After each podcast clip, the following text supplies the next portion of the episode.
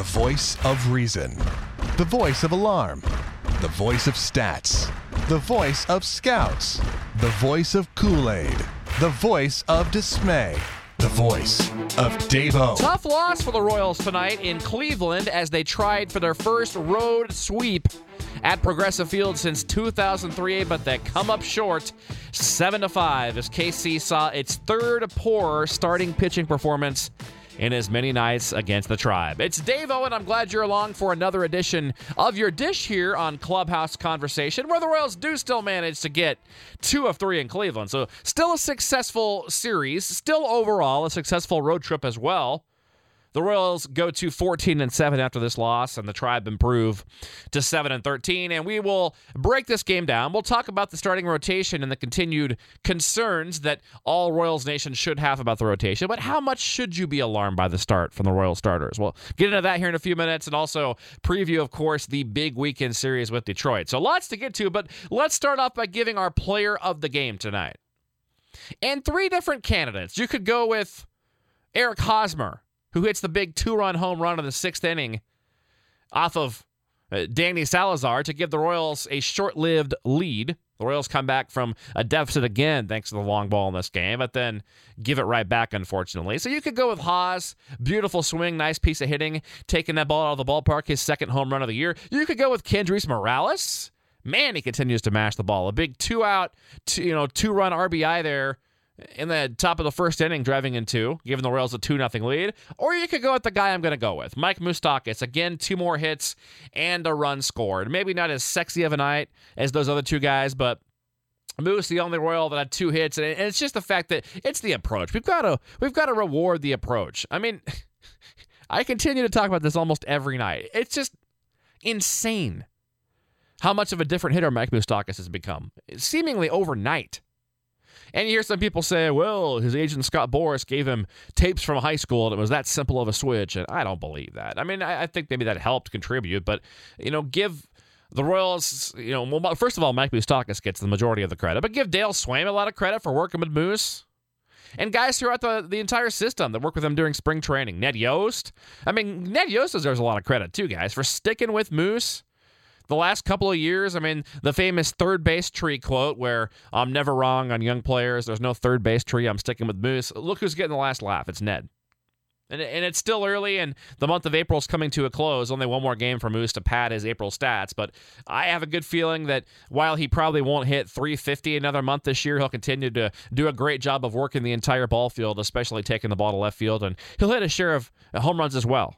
17, 18, I'm feeling this year for Moose. So nice job by him tonight. But outside of those three, the offense only had five hits tonight and no walks. And that hurts a little bit. You, you know, the Royals aren't a team that's ever going to lead the league in on base percentage or, or walks, but you'd like to think they could draw a few more than zero, one more than zero. Didn't happen. But, but let's not harp on the offense. They put five runs on the board tonight, put 11 last night. I mean, they're scoring runs left and right for the most part this year. The offense is amongst the leaders in the American League in just about every category. I'm not saying they are the leader, but they're amongst the leaders in virtually every category. I went through it last night. Coming into the game today, they were, I believe, fifth overall in Major League Baseball, tied with Detroit coming in, scoring 95 runs, coming into today's finale with Cleveland. So the offense, if they can continue to even be a semblance of what they've been, the Royals are going to have a great year. And then they're going to have to continue to do that, especially if the starting rotation doesn't get better. And let's get to that. So tonight, Yordano Ventura, at least he did finish the game without a cramp or getting ejected. And I'm being serious when I say that. I mean, especially after Alcides Escobar gets drilled in the head, 96 mile an hour. What's the deal with Escobar having a magnet for bad luck from his opponents this year? Of course, the the slide from Brett Lawrie and the fastball right in the coconut, you know, right in the in the left ear hole. And we heard after the game that Escobar, they don't think he has a concussion, but they're going to monitor him. A contusion, they're saying. They feel like he's getting a bit better. I still think it might be wise to give him one day off at least tomorrow, but knowing Escobar, I believe he'll probably be back in the lineup. The kid is tough, but that was a scary moment from Salazar. And, and, and I say the Ventura thing, it's nice that he didn't respond because if Ventura drills a Cleveland guy at best, there's an issue, you know, a, warning issued, and at worst, he's tossed and gets even more of a suspension. I doubt they would have tossed him if he responds, as long as he doesn't drill someone in the head or talk afterwards. He probably could have hit somebody and been okay. But it's just nice to see Ventura control his emotions and not respond tonight. I think Franklin Morales did his second pitch up and in to to Brand, not to Brantley, to to to uh, Bourn. The fastball Chen music knocks Bourn down think that was a purpose pitch, and that's fine. That's that's the way to do it. Old school, baby. I like it. But Ventura, I mean, but let's talk about his actual line tonight, and that's not good. So you know, the positive was he maintained his cool pretty well, especially with a bogus strike zone from Jerry Meals. Just an awful strike zone tonight. So Ventura didn't get rattled from his teammate and good friend Escobar getting hit or Jerry Meals' inconsistently awful strike zone. He missed a good five to six pitches that were strikes from Ventura. And on the other side, the Royals had a good three to four called strikes that weren't strikes. There was one in particular, in the, I believe it was the seventh or eighth inning. Seventh inning, I believe, and Moose was up. It was a 2 0 count. It was clearly ball three they called the strike and that ended up, you know, Moose swings at the 2 1 and pops out to third base. I mean, the whole inning's different there. If it goes to 3 0, he's not swinging probably first of all. But anyway, that's neither here nor there. I thought it was a poor effort from Meals, but we're not going to blame the game on him. We're just going to say he contributed and then Ventura overcame him. But five and a third, five runs on six hits. Just not good from Ventura. Give up a, a big home run tonight again. I mean, uh, we've seen that, you know, back to back outings Four walks is bothersome, but again, I think two of those were probably credit to Jerry Meals. So I'm not quite as concerned about four walks as I normally would be. Only struck out one. That's something to be a little bit concerned about. I mean, Ventura did have an outing where he struck out eight this year. I believe it was his last outing against the White Sox, but for the most part, is not racking up big strikeout numbers. And he doesn't have to strike out a hitter per inning, but you've got to see Ventura striking out four, five, six guys an outing to, to be successful. If he's not missing bats like most guys in the major leagues, he's not going deep in games and, and holding opponents down. So Ventura was not good tonight. His ERA now sits north of 4.9, just under 5.0. He, like Jeremy Guthrie and, and Jason Vargas and Danny Duffy, are just not getting the job done. Four of those five guys are not getting the job done right now. Duffy's been okay, but he's not giving the Royals innings. He's gone five in all four starts, but the most being five and a third. He's not going deep into games. None of these guys are. Even Volquez, who's been pretty damn good outside of his last start. And even Volquez's last start, of course, five shutout innings, and then it just falls apart in the sixth. And some of that was the defense behind him. But he didn't give him innings that game. So, I mean, I'm just saying the Royals starting rotation, how concerned should you be? And I got a tweet about that earlier from Brandon asking me, how concerned should we be about the Royals rotation? At Royals Clubhouse, by the way, is the Twitter. How concerned? Uh, I'm still going to say mildly concerned at this point. It's still, you know, we're still heading into the 1st of May. So we're basically, what, about 17, 16, 17% of the way through the season.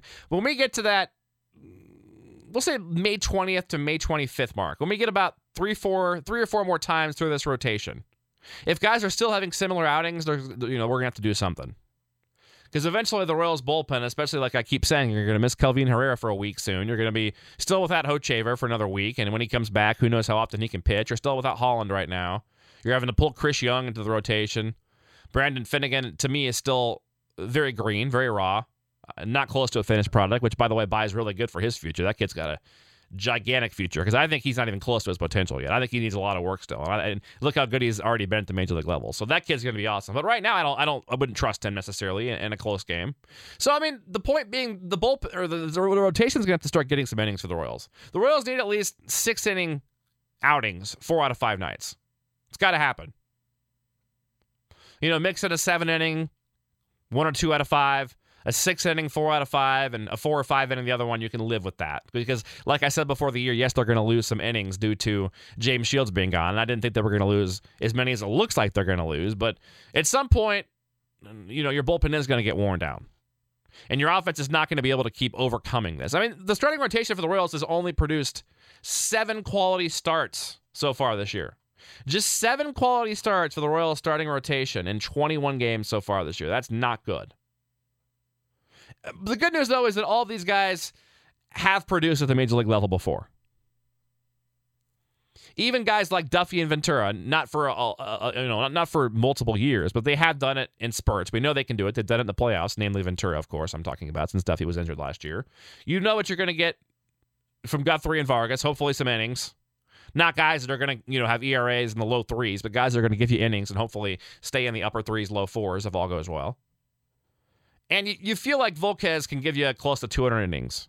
in the threes, low th- low to mid threes. But you know, if some of these guys don't perform, you know, the, the, I guess the bad news is I don't see anybody ready to step in from the young crop of guys. Miguel Almonte might be the closest guy this year, from what I hear, from what my sources, quote unquote, tell me that that watch minor league baseball and see these teams and a couple scouts I know. Almonte is probably the closest of the, of the young guys. Zimmer is due back to start pitching here in about two to three weeks in Northwest Arkansas. I would not count on Zimmer in the rotation this year. Maybe a bullpen guy in September since he's on the, you know, since they can easily bring him up. But uh, Ben Binford doesn't miss enough bats. I'm not sold on him as a starter quite yet. Finnegan, not quite yet. And, and so to me, Almonte might be the, the young guy. But I mean, the Royals do have Chris Young at the major league level. They've got Joe Blanton, they've got Yohan Pino, so enough guys where you feel like you can, you know, bandage it up a little bit. And of course, the Royals can also, if they have to. I, I, and I'm talking worst case here, guys. I'm not saying this anytime soon. This, this is like starting in June or after, if this continues. But you know, worst case, you feel like the Royals can also make a trade late June into the you know towards the trade deadline. They've got enough guys at the minor league level. They've got a really nice minor league system, most depth I've ever seen them have. Maybe not the the, the you know the baseball America number one farm system type high ceiling prospects, but the Royals to me had the most depth. The most major league prospects they've ever had. And, you know, some some of these guys don't profile as all stars as much, but I think they were they're going to turn out a lot of good major league players and pitchers that are currently down there in the minor leagues, and that's a tribute to Dayton Moore and Scott Sharp and J.J. Picollo and Lonnie Goldberg and company, doing a great job, and of course all the minor league coaches. So we'll we'll kind of just see what happens with the rotation. The important thing is the Royals are winning. A three and four road trip is fine. We said coming in four and three. Well, we actually said there was going to be a, you know, a, a, longer road trip.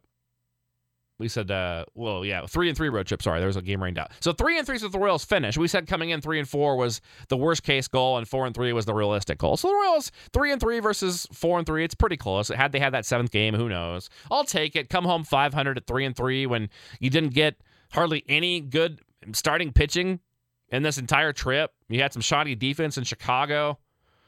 And you faced a Cleveland team who I still think was a dangerous team, and, and I think they're going to start hitting the ball, and they did tonight. So I think Cleveland's starting to wake up a little bit, and they'll continue to do so. So that series in KC could be minorly scary next week too. But but let's talk about Detroit. All right, four games against the Tigers, and I'll just tell you right now, the Royals have to get two of these games. Well, they don't have to, but they need to get two of these games. It's still early May, but you need to get two of these games. If nothing else, the Royals need to put their foot down and say last year was BS. You know, we won the season series with you a couple years before that. You dominated us last year, and of course, losing to the Tigers head to head cost the Royals the AL Central last year. You know, throughout the year they got dominated. The Royals need to make sure they get at least two. Three would be a statement in this series.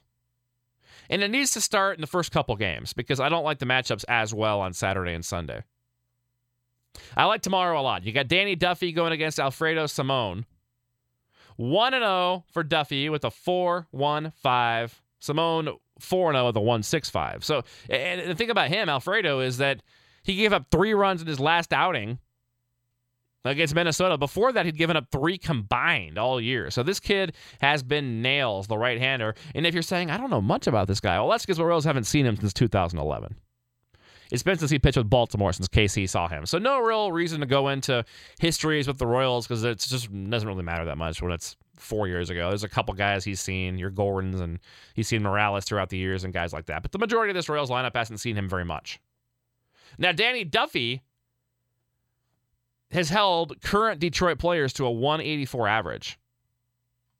So that's good. Now, Duffy comes in with a 415, like I said Uh, needs to give the Royals some some innings tomorrow. Let's see six to seven innings out of Duffy tomorrow of two or three run ball. I think the Royals get the W. They, they need that game tomorrow. I like the Royals tomorrow.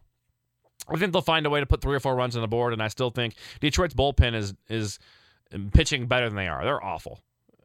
Sample size, and like today, what they throw up four scoreless innings, I think today against the Twins, allowed Detroit to come back from behind and win that game today, which is too bad, by the way get this game into the bullpens. That you know, that's obviously all season long the Royals and Tigers. That's that's the easy analysis you can do. Is a bullpen game is in the Royals' favor. That's just obvious. So the Royals can get three, four runs tomorrow and, and have Danny Duffy do the same. I, I like their odds because they'll find a way to win this game at home with their bullpen. So they need to get that one tomorrow, I think. Then Friday, we see lefty Kyle Lobstein for the first time. So a couple guys we don't have much history with in the first two games. Chris Young toe on the rubber for the Royals. He's 1 0 with the 186. Lobstein 2 1 with a 3 5. Kind of a crafty lefty. Only seen him pitch twice, to be honest with you. So I, I can't give you too much of a report on him. I've seen him throw twice. But like I said, never faced the Royals. I can tell you that Young is 2 0 lifetime versus Detroit. Been very good with the 167 ERA against Detroit. So that's good news. And only one guy on the entire Tigers roster has a batting average above 300 against Chris Young, and that's Andrew Romine, who's two for four, so 500 and a small sample size of four at bats. So Young and Lobstein, I like the Royals again. Get these two games. Have to get one of them. Have to get one of them. Hopefully two, because then it gets a little bit more difficult Saturday and Sunday. Edinson Volquez and David Price. Saturday. Volquez has been a stud. Only one earned run his last outing against the White Sox, although he didn't give the Royals the innings they wanted. And like I said, some of that was the unearned four runs that were allowed. But two and two at the one nine one. So Volquez still comes in with sparkly numbers. David Price, not quite as good, but better his last start, is two and one with a three four eight. Price coming off of six and a third innings of three run ball against the Twins. He's 1 0 against KC with a 1 2 3 in his career, but that's only in 22 innings. And uh, looking at Volquez, not a lot of data since he's mostly been in the National League, obviously. 15 and two thirds against the Tigers with a 5.74. But again, not too much data right there. Two and a half starts worth over his career. Sunday, I don't like at all. Although both guys have extremely bloated numbers. Jason Vargas, Anibal Sanchez. Vargas 2 and 1 with a 5.95 and last year got lit up by the Tigers. Last year, Vargas was one and three with a six-one-eight against Detroit. I do not like this matchup, especially on a Sunday where it's going to be warm and the ball is going to be carrying at the K. I'm a little nervous about Sunday, but Sanchez hasn't been that good either. But I mean, the thing about him is he had a couple really bad starts that inflated things. His last two outings have been quality starts. And against the Royals, Sanchez has five and two with a 107. So you, do you see what I'm saying? They really need to get for sure one of these first two because the Royals, if they can just split those last two on Saturday and Sunday, I'll take it. You tell me right now we'll split the games against David Price and Anibal Sanchez, I'll take it. Find a way to get both of these first two games, and then you can't lose in this series. Like I said, you, you need the split. Get the first two, and you have nothing to lose going into the last two. Just get the first two, though. At least one, but really need both of them. And of course, we'll have them for you all weekend. Should be huge crowds at the K. What do we think of the crowds out there? Are we thinking two sellouts and two others north of 32 or 33,000? That's kind of what I'm thinking. I'm thinking a sellout Friday and Saturday, maybe 34 Sunday, maybe 32 tomorrow.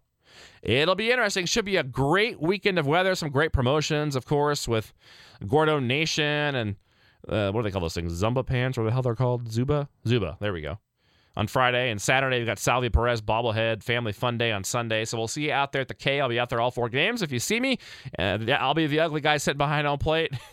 Say hi. Would love to talk to you. You may also find me at the Topsies concession stand. I have to go to get Topsies every game at the K. Go Royals. We'll talk to you again, and, and let's get at least two, hopefully three this weekend.